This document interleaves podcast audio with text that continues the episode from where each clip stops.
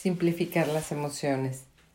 Pasando por el casco antiguo de cualquier ciudad, terminamos en una tienda de antigüedades. Entre el género, nos topamos con una lámpara, jugueteamos con ella y al frotarla accidentalmente aparece un genio dispuesto a concedernos tres deseos. El campo mental sufre una avalancha de propuestas en forma de pensamientos en un pispás. A decir verdad, poco importa cuál elijamos. Nos decantamos por dinero. Exigimos la dimisión de Trump. Hagamos aparecer a la pareja perfecta o aseguremos nuestra salud y la de nuestros seres queridos. Estaremos tomando la misma decisión. Tratar de evitar un sufrimiento presente o futuro. Más del 80% de las decisiones que tomamos en un día normal tienen como finalidad evitar sufrir y estas decisiones se apoyan en las emociones. Las emociones nos invitan a actuar haciendo uso de la corteza prefrontal, concretamente el córtex orbitofrontal lateral y prefrontal dorsolateral, y el cuerpo estriado, un conjunto de neuronas situado en los ganglios basales.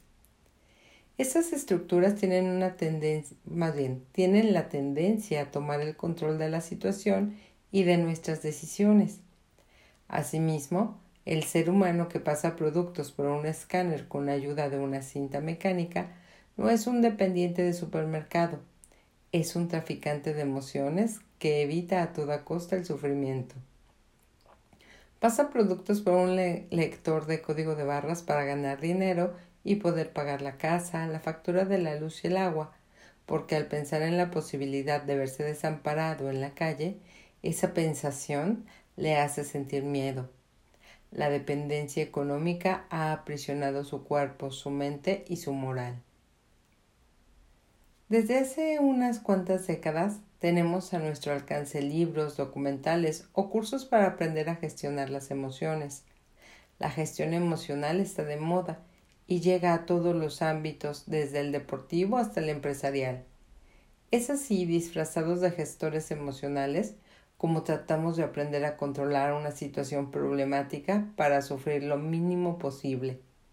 Curiosamente, el sufrimiento moderno nace al tratar de controlar las situaciones de vida, al esforzarnos por gestionar las emociones para evitar pasarlo mal.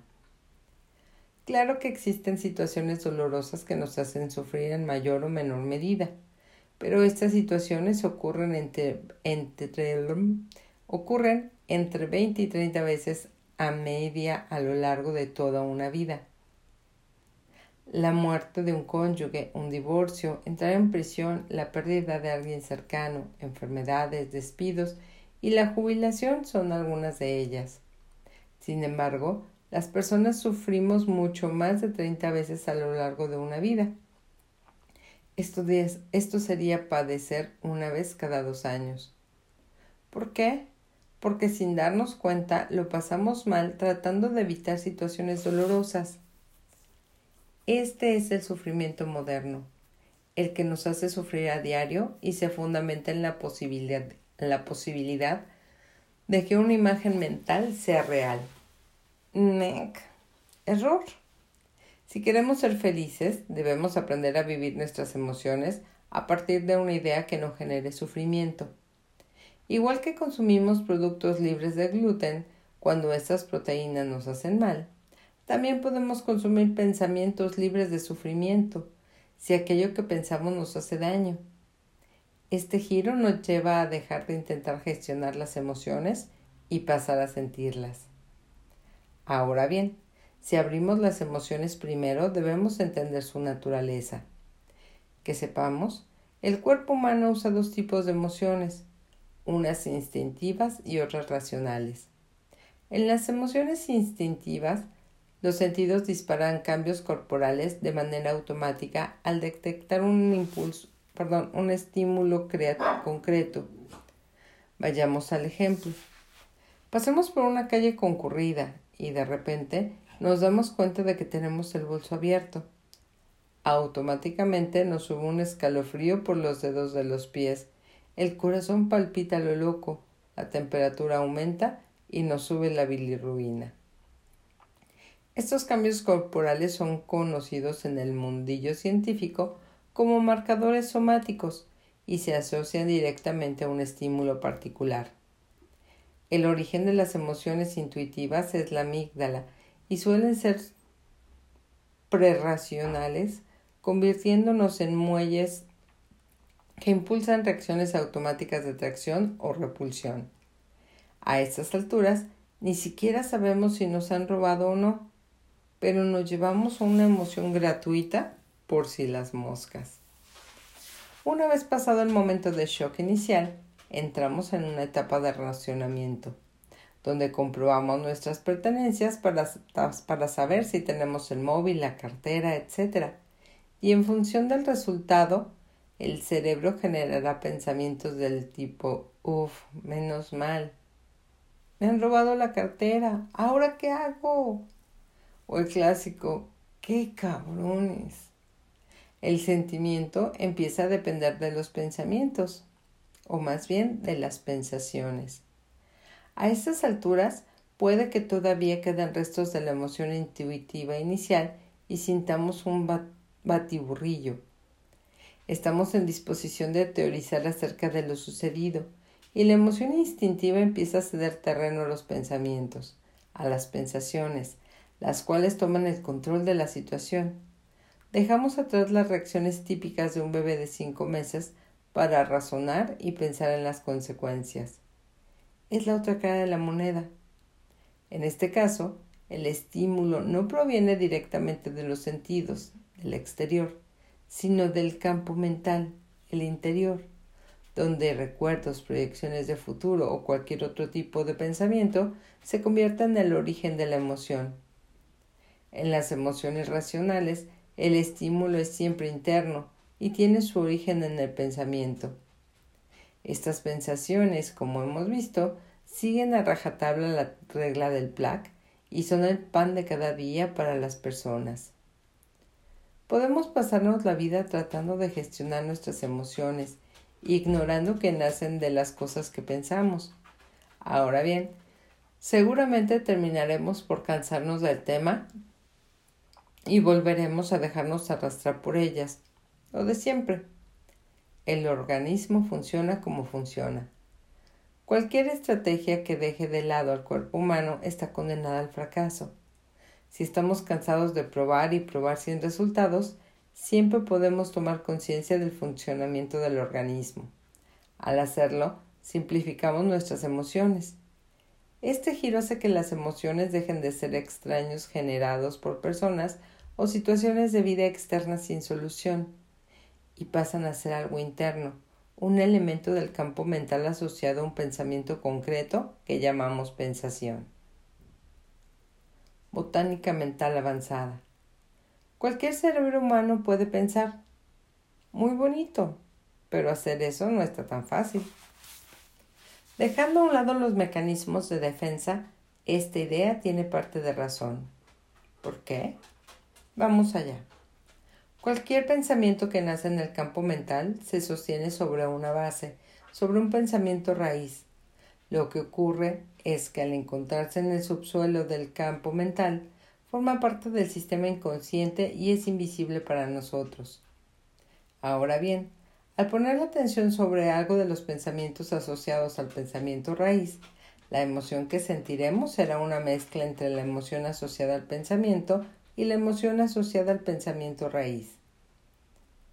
Por eso a veces nos cuesta tanto identificar con claridad la emoción que deriva de un pensamiento concreto. Busquemos un ejemplo. El pensamiento hoja, el lunes tengo un examen médico, está conectado con el pensamiento rama, espero que todo vaya bien, y con el pensamiento raíz, tengo miedo a morir. Todos ellos forman parte del mismo árbol cuando nuestra atención se pone en uno solo de los pensamientos, sentiremos a la vez todas las emociones asociadas a cada uno de ellos. Por decirlo de algún modo, sentimos bloques de pensamientos.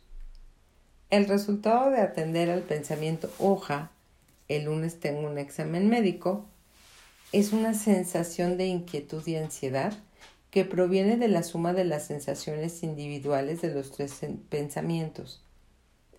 Entonces aplicamos la regla del PLAC y caemos en cuenta de que el examen médico no tiene la capacidad de hacernos sentir nada, sino solo la idea asociada a él. Lo que ocurre es que nos encontramos de bruces con el pensamiento hoja. El lunes tengo un examen médico. Y como aquello que sentimos nos parece desmedido, creemos que no proviene de él. El lío está servido. El verdadero protagonista del asunto, el pensamiento raíz, tengo miedo a morir, está oculto en el subsuelo del campo mental. El reto consiste en seguir la pista hasta dar con él. ¿Y cómo podemos hacerlo? Debemos mirar cualquier pensamiento y esperar. El cerebro no tardará en contarnos una historia igual que hizo con los muñecos o el triángulo. Es importante darnos carta blanca para sentir lo que sintamos y pensar lo que pensemos. En caso de argumentar o reaccionar de algún modo, se interrumpirá el proceso y tendremos que empezar de nuevo. Volviendo al ejemplo anterior, al dirigir la atención a el lunes tengo un examen médico, se destapa la cháchara. El lunes tengo un examen médico, espero que todo salga bien. ¿Te imaginas que me pasa lo mismo que mi amigo el del que el amigo de mi prima? ¿Cómo se llamaba? Pedro. Él también fue al médico por una revisión rutinaria y le encontraron un tumor. Los médicos siempre encuentran algo. Aquí nos muestra el esquema de un arbolito donde nos indica que la hoja es el lunes tengo un examen médico, una de las ramas, espero que todo vaya bien, una parte de su tronco. Al amigo de mi prima le han encontrado un tumor. Su raíz, tengo miedo a morir. Y su fruto, calma, más incertidumbre, más ansiedad, más miedo. Una de las claves para entender las emociones es darse cuenta de que el fruto, es decir, la emoción resultante, es la suma de la calma que produce el pensamiento hoja. El lunes tengo un examen médico. La incertidumbre del pensamiento, rama, es que todo vaya bien. La ansiedad del pensamiento, tronco, al amigo de mi prima le encontraron un tumor. Y el miedo que nace del pensamiento raíz. Tengo miedo a morir. A lo largo del culebrón neuronal, que está al mismo nivel de la maruja del barrio, el cerebro va dejando entrever pensaciones y sus conexiones. Durante el descenso por el árbol del pensamiento, la emoción sentida se va haciendo más y más grande. Esto es física en estado puro. Si nos montamos en un cohete y viajamos a la Luna, veremos durante el camino cómo el tamaño aparente del satélite cambia. Cuanto más nos acerquemos, más grande nos parecerá. Pero solo es una sensación. La luna siempre mide lo mismo. Esto también es aplicable a las emociones. Las sentimos y se vuelven gigantescas porque estamos yendo hacia ellas. Sin embargo, solo es una percepción, una sensación aparente que proviene de la acción de mirar. ¿Y qué ocurre cuando alunizamos? Al pisar la luna descubrimos que está hueca. Todo aquello que antes había sido intenso y sobrecogedor se transforma en reposo, en calma. Este sucede porque, al igual que ocurre con cualquier forma de energía, las emociones ni se crean ni se destruyen, solo se transforman. El modo que tiene un organismo de transformar una emoción es sintiéndola. ¿Y en qué se transforman? Una vez sentida, la emoción se transforma en esencia, en el sustrato sobre el cual cimentamos las emociones y da vida al campo mental. De la Luna al planeta Tierra. Este viaje, en sentido inverso, es recorrido diariamente por el neuromarketing.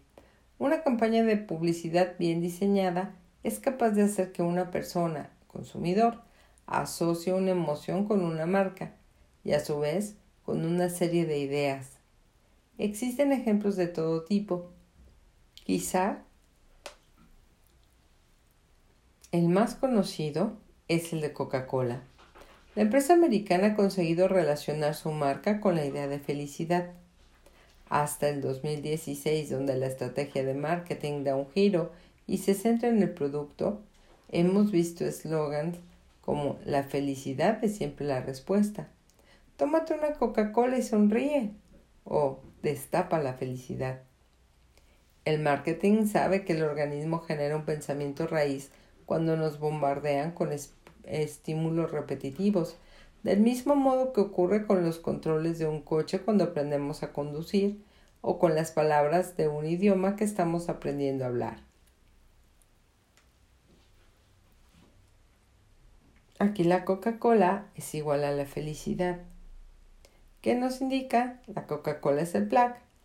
Igual a felicidad es nuestra idea asociada. Y esto es igual a una emoción bienestar, felicidad. Hemos puesto nuestra atención tantas veces en anuncios y carteles que esta información ha llegado a los ganglios basales, sembrando la semilla que daría lugar a un pensamiento raíz en el subsuelo del campo mental. Es la forma que el organismo tiene de ahorrar energía y automatizar procesos. El pensamiento raíz Coca-Cola igual a felicidad se activa y comienza recorriendo Ah, ah, ah. y comienza a recorrernos una ligera sensación de felicidad cuando nos encontramos en el supermercado delante del stand de la bebida. Paralelamente, el organismo echa mano de recuerdos personales y experiencias relacionadas con la bebida para dar forma a determinados pensamientos que terminarán de pulir la emoción. Aunque la corteza cerebral tiene la última palabra, la sensación generada por el pensamiento raíz es instintiva y la compañía americana parte con una gran ventaja. Ha conseguido colarse en nuestro organismo y asociarse con una sensación de bienestar. Con esto, en, mente, no es de extrañar que su inventor, el farmacéutico John S. S. Pemberton, vendiera 25 botellas en el primer año de, de comercializar el producto y actualmente la empresa vende alrededor de 1.6 billones de bebidas al día. Detectives expertos en el arte de sentir. ¿Qué esconden los pensamientos raíz? Hemos visto que cualquier pensación está conectada a su pensamiento raíz y que esa raíz es en principio invisible para nosotros. Para llegar hasta ella debemos seguir la pista de cualquier pensación conectada a él. ¿Y qué significa seguir la pista? Significa prestar atención a la historia que nos cuenta el cerebro sin evitar sentir lo que sintamos o pensar lo que pensemos. Un detective que trata de fotografiar a un marido infiel no intenta evitar que sea infiel, porque entonces nunca cometerá la infidelidad y no podrá pillarlo con las manos en la masa. Se limita a observar. El éxito es cuestión de práctica. En este viaje de regreso al origen iremos descubriendo cada una de las pensaciones que brotan de la raíz.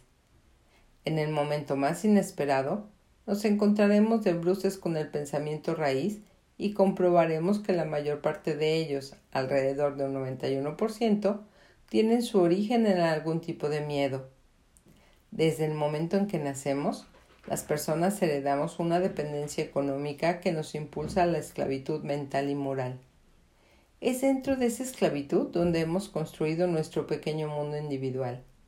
Y dentro de ese mundo individual nos comportamos como una forma de vida que trata de evitar episodios de su propia vida porque piensa que le harían sufrir. Estos pensamientos de miedo a sufrir se han convertido en la raíz de nuestro sistema de pensamiento. Vivimos con miedo a perder la autonomía, con miedo al cambio, con miedo a la soledad, al futuro o al fracaso. Sobre estos pensamientos de miedo construimos nuestras vidas, dando forma a una idea de felicidad basada en el miedo, tal y cual como veremos en el último capítulo de nuestro viaje. ¿Qué sucedería si un día como hoy descubrimos que el miedo no tiene sentido?